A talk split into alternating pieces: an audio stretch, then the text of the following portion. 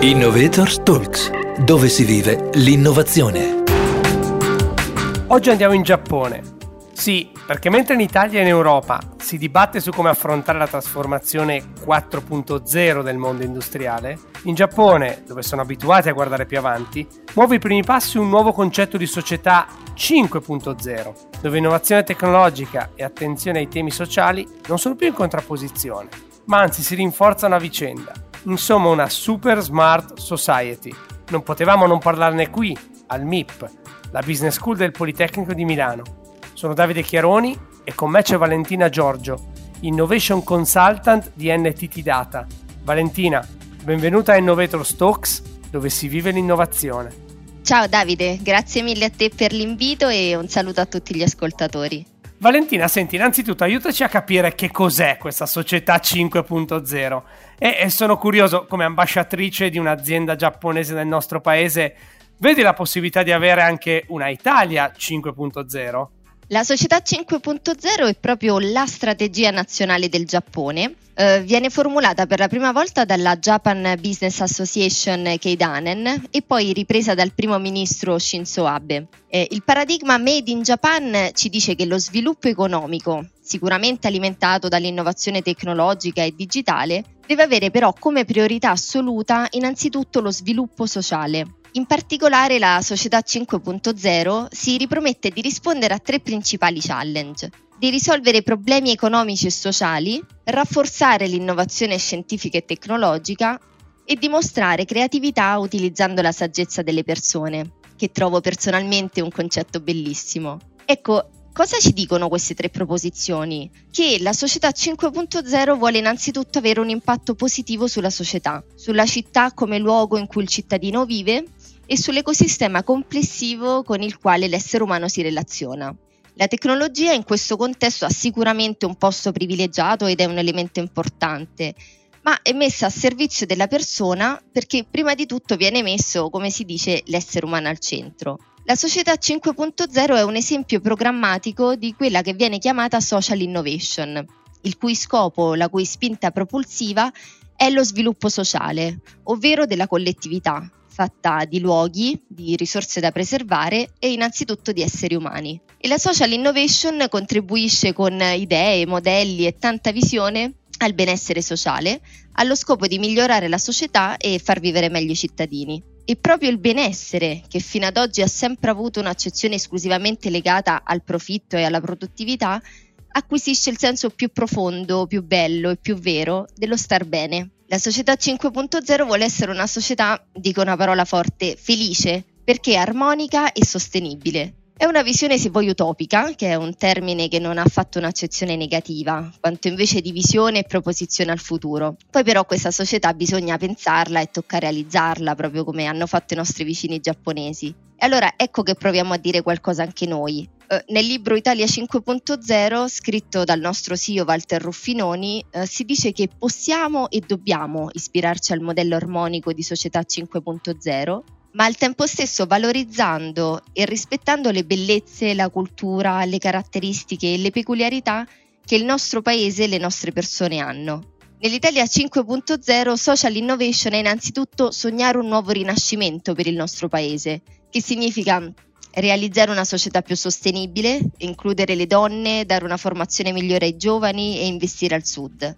E a proposito di sud di social innovation Italian style, noi nel 2019 abbiamo realizzato l'Harmonic Innovation Week.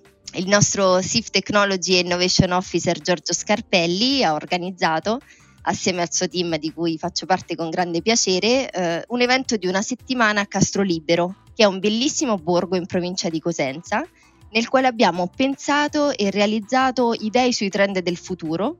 Lo abbiamo fatto assieme ai nostri clienti, ai nostri colleghi anche internazionali, alle università e alle start-up e l'abbiamo fatto scoprendo e vivendo il territorio e venendo ospitati dalle famiglie del borgo.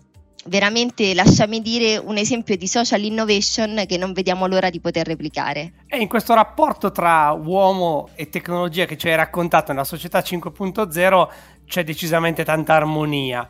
Ma siamo già pronti? Abbiamo già le tecnologie che ci servono oppure c'è ancora della strada da fare sul fronte dell'innovazione?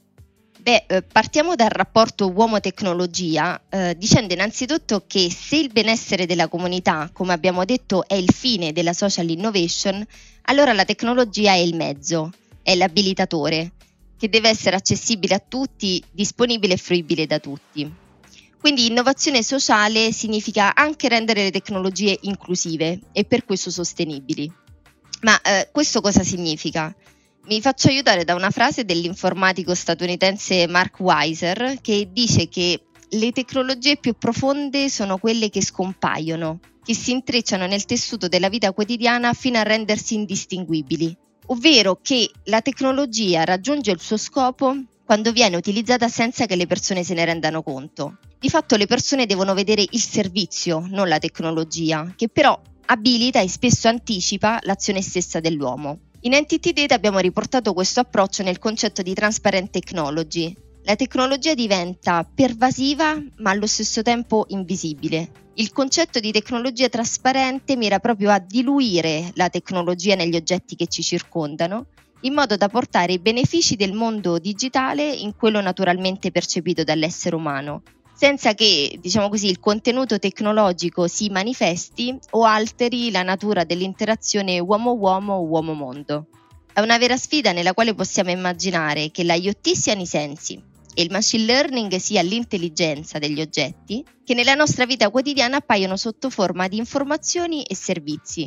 Alcuni esempi di rivoluzione trasparente si vedono già nell'uso dei gesti e della voce, che iniziano a giocare un ruolo sempre più ampio nelle nostre interazioni, tanto che le app e gli schermi diventeranno quasi obsoleti. Cito solo come esempio il nostro progetto Lavazza Voici, la prima macchina del caffè smart a comando vocale. In un concetto la tecnologia può rendere le persone più felici perché è capace di svolgere azioni in maniera più semplice, migliorando la nostra vita e quella del nostro ecosistema.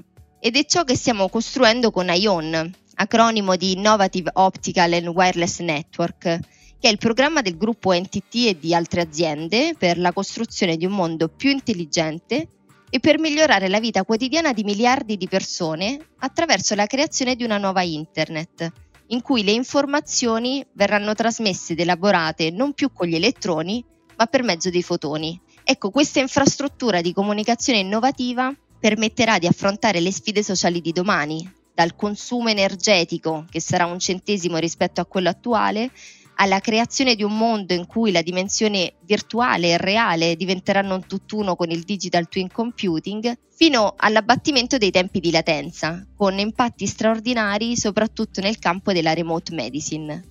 Valentina, all'inizio ti ho nominato ambasciatrice di un'azienda giapponese in Italia. Fuori di metafora, però, diciamo, questa trasformazione che ci hai raccontato passa attraverso un ruolo attivo da parte delle imprese. Hai appena finito di farci qualche esempio su questo. Sei pronta a raccogliere questa sfida? Ci sono altre imprese pronte a farlo? Come vedi l'ecosistema anche a livello italiano?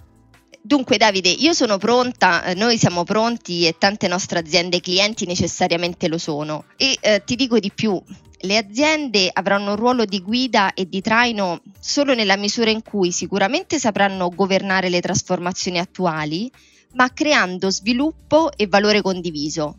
Nella costruzione di questa nuova società che abbiamo descritto, emerge la consapevolezza di ripensare radicalmente il processo stesso di creazione di valore aziendale, in cui sostenibilità, eh, economia circolare, innovazione sociale non solo sono keyword, ma rappresentano elementi centrali per il business stesso. Ecco, coniugare la crescita economica alla sostenibilità, se necessario riconfigurando i propri modelli di business o sviluppandone di nuovi, eh, appare oggi come necessità, come un vero e proprio imperativo per restare competitivi. Di fatto è la B2S, la Business to Society, in cui innovazione e sostenibilità sono concetti chiave sempre più legati e sovrapposti per la vita stessa delle aziende. Alle aziende serve necessariamente un nuovo mindset, permettimi di dire, oltre che nuovi modelli di business e nuove tecnologie le organizzazioni devono dimostrare di cambiare oltre ai processi soprattutto l'approccio. Devono seminare un'attitudine collaborativa, per esempio dando valore alle idee che saranno quindi libere di circolare e promosse a tutti i livelli. La sfida delle organizzazioni è innanzitutto di diffondere una cultura dell'innovazione, intesa proprio come predisposizione alla trasformazione, che deve orientare il cambiamento interno e l'impatto con l'esterno E a proposito di esterno, eh, dando uno sguardo fuori dalle organizzazioni, troviamo tutto un ecosistema di università, centri di ricerca, start-up, con le quali pensiamo sia possibile e fondamentale aprire un dialogo. In particolare proprio con le start-up, che rappresentano un elemento centrale nel modello di Open Innovation, si considerate proprio come valore culturale per l'organizzazione e non solo come motore di avanzamento tecnologico o di disruption del business. Le start-up sono portatrici sane, diciamo così, di quell'attitudine all'innovazione perché implementano quel carico di curiosità, di passione, di coraggio, entusiasmo, determinazione, che sono ingredienti essenziali per attuare una vera trasformazione. Per questo motivo in Entity Data parliamo dell'innovazione aperta innanzitutto come attitudine alla contaminazione, tanto che abbiamo costruito uno strumento di collaborazione con le start-up chiamato Entity Data Discovery, che è un punto di incontro tra start-up e aziende che vuole innanzitutto favorire la circolazione delle idee e la contaminazione di approcci di diverse entità, dalle grandi aziende alle piccole realtà. Contaminarsi, che è un termine che ci ha fatto molta paura ultimamente, significa in realtà condividere la strada verso il successo. Vuol dire uscire dalla comfort zone, rischiare, scommettere sul nuovo, aprirsi, cambiare e quindi accogliere. Questi secondo noi sono gli elementi essenziali della trasformazione di cui abbiamo costantemente bisogno per fare dell'innovazione un sistema, un approccio, una postura. Questa è la base dell'innovazione aperta e armonica a cui vogliamo ispirarci, che mira a generare valore e benessere per gli esseri umani. Abbiamo fatto un balzo nel futuro, guardando oltre il 4.0 e immaginando una società 5.0 che mette al centro l'uomo e ripensa drasticamente il ruolo della tecnologia uno stimolo alla riflessione e una chiamata all'azione per il nostro sistema paese e non solo. Grazie a Valentina Giorgio, Innovation Consultant di NTT Data. Questo episodio termina qui. Per seguirci e vivere l'innovazione insieme a noi, visita il nostro sito www.som.polimi.it slash innovatorstalks oppure seguici sulle migliori piattaforme di podcast. Un saluto da Davide Chiaroni dal MIP la Business School del Politecnico di Milano. Innovators Talk, dove si vive l'innovazione.